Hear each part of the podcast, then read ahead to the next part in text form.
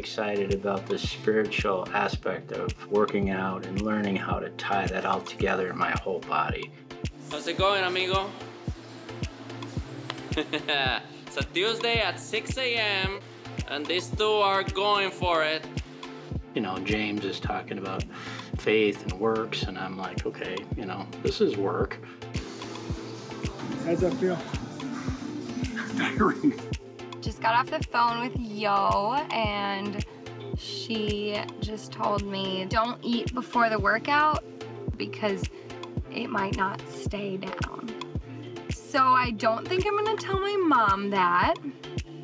I've been pressing into my faith a lot more over the last couple years, and I feel like this is an opportunity to take it to the next level.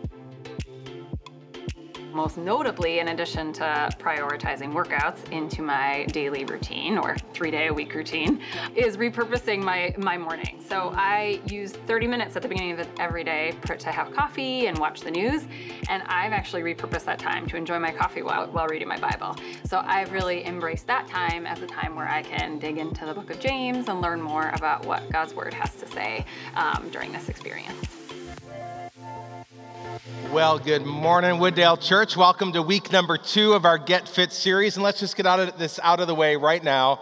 It is hard to be one of the bigger guys on staff preaching a sermon series entitled Get Fit, all right? But here I am, 13 pounds lighter than last month, though. So I'm working hard. We're working, yeah, thank you, thank you. And I hope that, uh, I hope that you too have uh, taken a chance to look at some of your physical fitness in this series. But more important than all of that is the spiritual fitness that we want to be talking about. And throughout this series, we're using a small New Testament book, the book of James, with a wonderful pastor and trainer in James to kind of guide us through and, and to look at some lessons from that, that precious book. And I hope that you've had some time to just feed in that book this week and read and just see what God is wanting to say to you. I wonder what you might say to me if I were to look at you and say, you know what? I believe in fitness and that's enough. I don't need to do anything, I don't need to change anything. I believe in fitness, therefore I'm gonna get fit. You might pull me aside and say, Brian, you are an idiot. All right, you can believe in fitness all you want, but until you get some diet and some exercise, it isn't gonna do you any good. Well, James was the half brother of Jesus. He lived in the first century. He pastored a very strategic church, the church at Jerusalem. His church was front and center in the uh, war that was going on against the infant church. They were in such a strategic spot. It was the city where Jesus was crucified and he was buried and he rose again, and his apostles in that city would never be the same. And James, as Jesus' half brother, was never the same after the resurrection of Jesus Christ. It was a city where if you pronounced your faith in Jesus Christ, you stood the real possibility of going to prison in a faraway land. You see, the Roman occupiers didn't take uh, easy and didn't take lightly the, the threat of the new Christian church. The Jewish leaders in Jerusalem had given a man named Saul early on uh, the rights to hunt uh, after Christians and to arrest anyone who belonged to the way. And so, being a follower of Jesus cost them something. And so James had a rather unique congregation because it was a congregation that was shrinking locally and dispersing throughout the entire ancient Near East world. And so, like a good trainer and a good pastor, he wrote a letter to those who he had had the opportunity to preach to, to Christians who had scattered all across the ancient Near East world. In the days that James lived, Christians would sometimes argue over secondary issues, and that hasn't changed much in 2,000 years. Sometimes Christians still argue over things that really aren't that essential. If you take a close look at the book of Acts, you see a church that we oftentimes romanticize, a church that we know had some beautiful, beautiful things happening through the power of the Holy Spirit, but it didn't take long for the church that sold everything and had everything in common and was unified to have their fair share of disputes. They disputed over which of the widows uh, should be treated better. They disputed over uh, which apostle was more worthy of being followed. Should we follow Peter should we follow Paul? Should we follow Apollos? And what would happen with disputes like that is the church would come together, they would pray, they would have councils, God would work, and things had a way of working themselves out. But there were also some major issues that the church was facing. And that's what we see James dealing with at the start of James chapter 2. James, a pastor, dealing with an issue that had really perturbed him and perplexed him. For it seems like there were some who considered themselves to be followers of Jesus Christ who thought that faith in God was enough and they could live however they wanted to live as long as they had professed their faith in Jesus. Almost like they had this cosmic fire insurance live however you want to live. The thinking went something like this Well, Abraham was the father of the Jewish nation. He had faith in God, it was credited to him as righteousness. If faith was good enough for Abraham, it's good enough for me. And in the end, what it created was a sad argument for a useless faith. Look at James 2, verses 14 to 17. What good is it, my brothers and sisters, if someone claims to have faith but has no deeds? Can such faith save them? Suppose that a brother or sister is without clothes or daily food, and if, if one of you says to them, Go in peace, keep warm, keep well fed, but does nothing about their physical needs, what good is it? In the same way, James tells us, faith, if it is not accompanied by action is dead.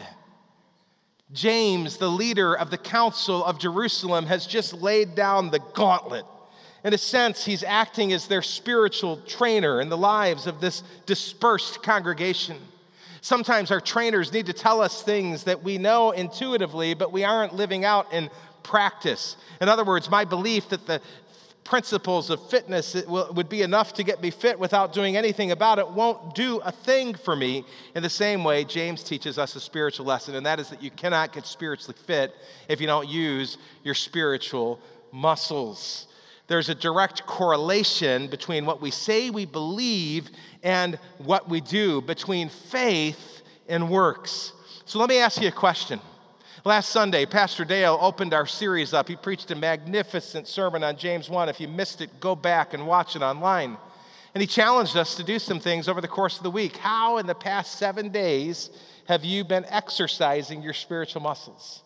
Have you had a chance to live what it is that you say that you believe? You know, every New Year's Eve, there are millions upon millions of Americans and people around the world who will make a New Year's resolution. And the most common New Year's resolution has to do with fitness. And around the new year, every year, gym memberships explode, fad diets are begun. But what studies tell us is that within 30 days, only 25% of people are sticking with their resolution. And by the end of the entire year, what we find is in any typical year, only 8% of people keep their New Year's resolutions. Now, we're Wooddale Church. We do better than that. We're at 9% here. I'm pretty confident in that, okay? So, most people aren't keeping their resolutions. A Credit Donkey report tells us that if people who purchased gym memberships were truly dedicated to exercising regularly, the clubs would have a real problem trying to squeeze everybody in. That's actually fine with gym owners who expect only about 18% of people to buy memberships that buy memberships to use them consistently. In fact, to be profitable, they need about 10 times as many members as they can actually fit through the door. You know, sometimes we treat our faith like a gym membership. I wonder what would happen if Wooddale Church was committed to being people who said, you know what, God, you have called us to be salt and light in this world. You have called us to be your hands and feet. If we began to pray, God, you're going to do some great things in the world today. Help me to see people with your eyes, to respond with your heart, to, to, to be your hands and feet in this generation. I wonder what difference that would make. In 1896, a pastor named Charles Sheldon uh, wrote a book and it's a novel entitled In His Steps. It was a series of articles that eventually became a book, and it, it swept the world. The novel was had the premise that there was a pastor who got up in front of his congregation and gave kind of a challenge to them that as they faced decisions for the next 365 days that they would first ask the question what would jesus do before making the decision? And to try to respond the way that jesus would respond. And about every 20 years that book has a resurgence. The last time that happened in america remember what happened? There were these little bracelets that everybody was wearing that said wwjd and we were supposed to look at our bracelet and respond what would jesus do and pop culture made fun of it they had all their own unique spins on it, and the, the, the fad quickly went away. But I wonder, what would it be like to live that way? What would it be like for us to be a people who would not just be people who profess faith with our mouths, but who live it out with our actions? You see, in verses 16 and 17, James gives us a picture of a brother or sister who's poor. And he says, you know, if one of you says to them, go in peace, keep warm, keep well fed, but does nothing about their physical needs, what good is it? In the same way, faith, if not accompanied by actions, is dead. Every one of us are going to encounter people in our lives who are less fortunate than we are. As Americans, we have been exceedingly blessed in, in, in, in comparison to the rest of the world. What are we doing with the blessings that God's given us? According to James, when we see somebody who's hungry, the answer isn't, uh, you know, God bless you, be at peace. The answer is, hey, what, what are you hungry for? You want to come over to my house for dinner? You want to shop in my pantry? The answer when we see a brother or sister who doesn't have clothing isn't, uh, hey, I'll pray for you. Yeah, pray, but it's also putting action to that faith. It's us saying, uh, can I take your kids shopping at Target for, for school clothes? It's us getting involved. It's us getting dirty. You know, there was a contemporary Christian music pioneer years ago. He died 40 years ago named Keith Green. Keith died in a plane crash with two of his children, but his legacy lives on. And Keith used to sing a song that was kind of a, a haunting song for the church. And there's this line in the song, it's based on this verse where you see your brother or sister in your need, and he says that there are some who will say, God bless you, be at peace. And all heaven just weeps because you close your eyes and pretend the job's done. May we not be those people.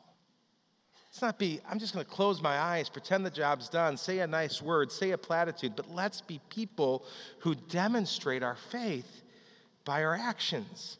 I mean, you hear the disgust in James when he says, you know, don't be those people. That verse 17 is the, the key verse in the entire book. Faith without works is dead. Why? Because our God is a God of action. Our God is a God of justice. Our God is a God who cares for the vulnerable. When, when, I'm asked to introduce myself to people, normally I'll talk about the things that are most important to me. And so I'll start with the people who are most important to me. I'll talk about my precious wife. I'll talk about my four kids who I love so much and the beautiful children by marriage that God has brought into our family that have blessed us so much. And because I'm a guy, inevitably it'll come around to, us so what do you do? and I'll talk about my job at Wooddale. I'll talk about the privilege I have to pastor here. I'll talk about what I do. God's much the same way. When God talks about himself, he talks about his bride, the church. He demonstrates his love for his children. How much more will God know how to give good gifts if we as fathers know how to give gifts, good gifts to our kids? But he also tells us what he does, what his job description is. One of those places in Scripture that where we see the job description of God is Psalm 68, 4 and 5, where he describes himself as a father to the fatherless and, and a defender of widows. One of the primary things that God does in this world is to take up the cause of the powerless, of the vulnerable. Justice is to care for the vulnerable. Author Tim Keller writes that the Hebrew word for justice is mishpat. It occurs more than 200 times in the Hebrew Old Testament. Its most basic meaning is to treat people equitably. It also means giving people their rights. Justice, then, he says, is giving people what they are due, whether punishment, protection, or care. That is why, if you look at every place the word is used in the Old Testament, several classes of persons continually come up. Over and over again, Mishpat describes taking up the care and the cause of the widows and the orphans and the immigrants and the poor, those whom have been called the quartet of the vulnerable. The Mishpat, or the justness of a society, then, according to the Bible, is evaluated in how we treat these groups. Think about that. Any neglect shown to the needs of the members of this quartet is not merely a lack of mercy or charity, but it is a violation of justice. God loves and defends those with the least economic and social power, and so should we. That's what it means to do justice. The Bible speaks about this all over. Perhaps the most famous verse in all of Scripture is the Old Testament prophet Micah, chapter 6, verse 8, where he says, He has told you, O man, what is good. And what does the Lord require of you? Read this with me. But to do justice and to love kindness and to walk humbly with your God. Listen, to walk humbly with your God is simply an acknowledgement that God is God and we are not, that He is greater than we are, that His plans are greater than our plans are. It is saying yes to what God asks of us. It means that we reorient our lives around His priorities. And, and the greatest priority He has is that we would love Him with all our heart, soul, mind, and strength. And the second is like it to love your neighbor as yourself. Kindness, we know what that is. It means to value and treat others above ourselves. Kindness doesn't have to be a huge thing. Sometimes kindness is best expressed to small things done with great love, and it can absolutely change the world. Throughout history, Christians have been known for their kindness. Christians were the people who rescued the babies that were being thrown into the dump. Christians started the first hospital. Christians were the first to allow women to get an education. Christians were the ones who, who, who, who were the, in, society, the ones who were front and center in dealing with the, the, the, the ills that society was dealing with. We've got to be known for that. Those are things God cares deeply about. And we do this not for our glory, but for the glory of God, for His name. We are the representation of Jesus Christ in this generation. How are we making him look to the world? When people see his church, do they, do they want more of him or are they repelled? A few years ago, someone at my previous church texted me. He said, Hey, Brian, I hear you're cooking challenged. And, and what he was getting at was we had uh, had some renters in our house and they hadn't been paying their rent. And we moved back into our home and the oven was broken and we just didn't have money to replace it. So for a period of several months, we were like a stovetop microwave family. And my boys missed chocolate chip cookies. and so this guy texts me, he says, Pastor Brian, I hear a cooking challenge, call me. And my initial response was, cooking challenge? I'm not cooking challenge. Man, I make a mean peanut butter and jelly sandwich. I can make some awesome mac and cheese. But then I realized, oh, he's talking about our oven. So I called him and he said, Hey, Pastor Brian, we've been praying about it. And my wife and I want to buy you an oven. It was so sweet. My boys were thrilled. My wife was so happy. I'll never forget that act of generosity. You know, we love it when people do kind things for us. We all do. Here at Wooddale Church, we've often said that we want to be known for more, more for what we're for than what we're against. We don't want to just be people who help others when it's convenient for us, who are God bless you, be at peace people. We want to be people who go the extra mile. James said that such faith that doesn't act the way that God wants us to, to act is a dead faith. Do you want a dead faith? Is that the characterization of faith that, that you want God to see when He looks at you? No.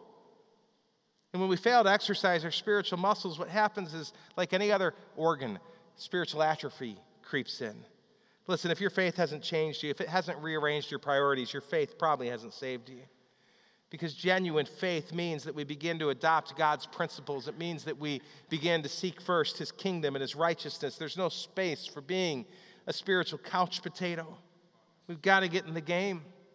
Our pastor trainer, James, knew that there would be those in this congregation who'd start to have some excuses They'd want to tell James why they just couldn't be those people. In verse 18, he says, But someone will, someone will say, You have faith, I have deeds. Show me your faith without deeds, and I will show you my faith by my deeds. If this were written in 2019, it might sound something like this You have your truth, I have my truth. You do you, I'll do me. But listen, we'll never get spiritually fit if we continually make excuses. Kent Hughes writes this He says, Faith and works are like wings of a bird. I love that description. Have you ever seen a bird with a broken wing? It's one of the most pitiful things in the world. I've seen little birds, they'll hit the window and they get injured and they're just hopping up and down and they want so bad to soar, but they can't get up because they need both wings to soar. And it's that way spiritually. We're never going to soar if it's faith without works or works without faith. God created you to soar. Soren Kierkegaard um, used to tell a parable about an imaginary place called Duckland. He said it was Sunday morning and all the ducks dutifully came into church and they waddled through the doors of, of the church that day. And they uh, waddled to their pews where they comfortably squatted. And when they were all well squatted and the hymns were well sung, the duck minister went to the pulpit and he opened his sermon And he looked at the ducks and he said, Ducks, you have wings. And with wings, you can fly like eagles. You can soar in the sky. Use your wings. It was a marvelous and an elevating duck scripture. And all the ducks gave a hearty duck amen to the pastor. And then they plopped down from their pews and they waddled out of church. And it's a great, ironic look at what we do sometimes as Christians. So many times we leave unchanged. And whether it's a church service or it's us being the church and reading God's word, whether it's a life group and God convicting us and amen, and then we don't change, we leave with a faith that is so much less than God wants for us. God doesn't want you to have a duckland faith. James continues, You believe that there is one God, good. Even the demons believe that and shudder. You foolish person, do you want evidence that faith without deeds is useless?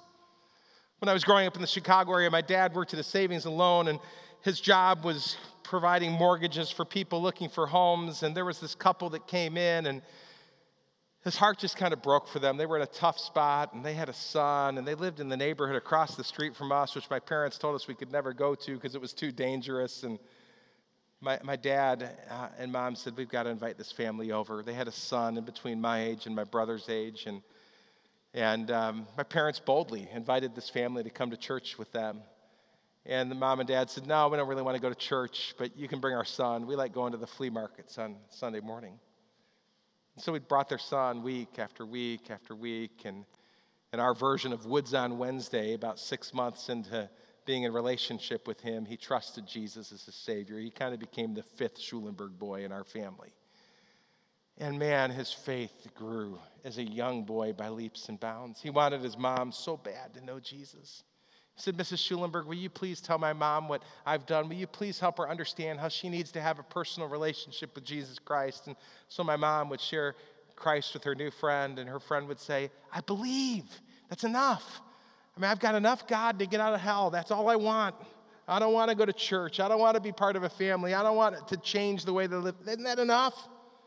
Well, not according to James. James says, You believe there's one God good. Even the demons believe that, and they shudder. There's not a demon alive who's an atheist, friends. Some of our demons would make the best theologians. I mean, they've seen God and His glory, they've seen the very throne room of heaven. They know Jesus rose from the dead. They've seen the power of God. And everything they know doesn't make a bit of difference in relationship to their relationship with God because they close their hearts to Him. Remember my argument I believe in fitness? Listen, I could have a doctorate in nutrition and exercise, but all the knowledge in the world without action isn't going to do me any good. Think about the scores of professional athletes who have gone up and down from the majors to the minors or who have had their careers derailed because they didn't take care of fitness. The same is true in our, our spiritual lives. We can make destructive choices as it relates to that as well. Real faith is a belief that penetrates the heart and proves itself in action. Real faith is, is evidenced by a heart that breaks for the things that break the heart of God. Do you ever pray that God would just help you to see the world that way, that He'd break your heart for, for what His heart breaks for, and that you'd begin to respond like Him? Real faith is a faith that follows the example of Jesus. Our God is a God of justice, and He expects His children to be as well. So expected are we to be people of justice and kindness and humility that Jesus, when describing the end of days, would say in Matthew chapter 25, 41 to 46. Then he will say to those on his left, Depart from me, you cursed, into the eternal fire prepared for the devil and his angels. For I was hungry, and you gave me no food. I was thirsty, and you gave me no drink. I was a stranger, and you didn't welcome me in, naked, and you did not clothe me, sick and in prison, and you did not visit me. And then they will answer, saying, Lord, when did we see you hungry or thirsty or a stranger or naked or sick or in prison and did not minister to you? You almost hear the panic in their voice. Then he will answer them, Truly I say to you, as you did not do it to the least of these, you did not do it to me. And these will go away into eternal punishment, but the righteous to eternal life. Can there be any doubt what God's desire is for his children as it relates to justice? Faith without works is dead. Someone has called it faith without results is dead. James himself puts it this way at the last verse of chapter 1 Religion that is pure and undefiled before God the Father is this to visit orphans and widows in their affliction and to keep oneself unstained from the world. There was no question in James' mind that when it came to caring for the vulnerable, that's what Christians do. And so, to conclude his argument, James pulls out two big guns, two trainers, if you will, from a bygone era. Trainer number one was a spiritual giant. His name was Abraham, the father of the Jewish people. Look at verses 21 to 24. Was not our father Abraham considered righteous for what he did when he offered his son Isaac on the altar?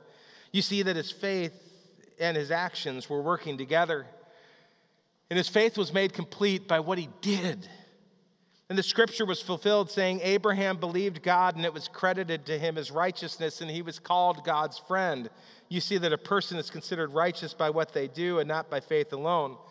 And if you know your church history, this creates a little bit of a problem.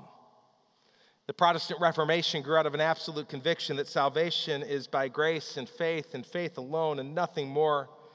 And so you might be wondering doesn't James' argument kind of fly in the face of this? Even Martin Luther called James a rather strawy epistle because he struggled with what James was teaching. Was James teaching, if you will, a works salvation? And I want you to hear me very carefully. Somebody last night said, were you teaching works salvation? And then they told me they left after the first half of my sermon and didn't hear the end. So hear me. No, we're not teaching works salvation. There is therefore no condemnation to those who are Christ Jesus. It is not by works of righteousness which we have done, but it is because of Christ and Christ alone that any of us can stand worthy before God. Okay? Our works do not save us. He quotes Genesis 15, 6 here, one of the Bible's most important verses. Abraham believed the Lord and it was credited to him as righteousness. Why do I say that's an important verse? Well, it's important because it's the first place in the Bible you ever see the word believe. And you'll see that word hundreds of times. The Bible um, speaks about faith and belief and the, the rich language in Scripture here. The setting is that Abraham has been promised uh, that he's going to be the father of a great nation, but, but, but he's childless and he's well past childbearing years, and his wife is also past childbearing years, and it would be a long time before he'd see that promise come through. But what the Bible tells us is that he believed God. The word believe there means that he rested completely upon the promises of God. He believed that God's word was secure and it was true. And if God said it, it was going to happen. This is hundreds of years before the law is introduced. It is not his works that justified him, it is his faith that did that. It's a beautiful thing. Paul would say this too in Romans 3:28, for we maintain that a person is justified by faith apart from works of the law. So it begs the question again, now is Paul at odds with James? No. Professor and scholar Doug Moo, former Wheaton College professor, writes this Paul denies any efficacy to the pre conversion works of anyone. But James is pleading for the absolute necessity of post conversion works. In other words, by your fruit, you're going to know them. If the Holy Spirit's at work in our lives, we're going to see fruit because God's going to produce that in us and through that as we live in obedience with Him. And it's not going to happen at the same time for everyone.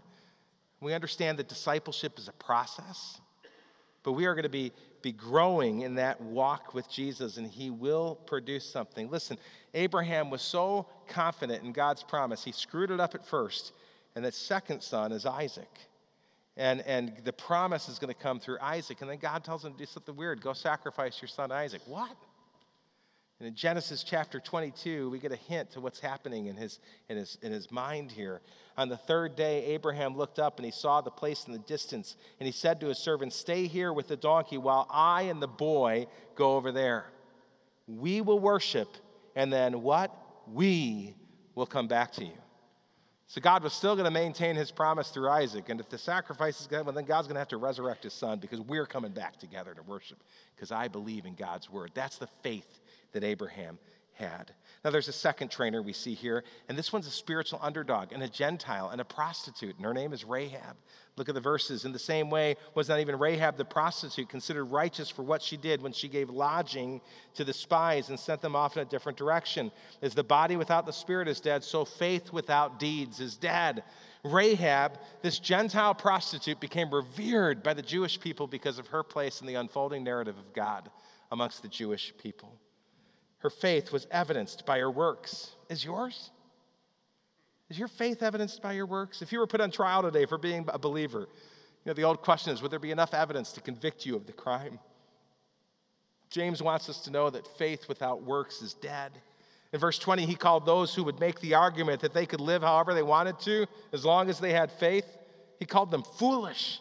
In the original language, that word foolish means empty or shallow. I can't think of a better way to describe the life of someone who wants just enough of God to get them out of hell, but not so much as it would require any kind of change in priorities and how we treat others and what we do. That's not real faith. That's a shallow, empty faith.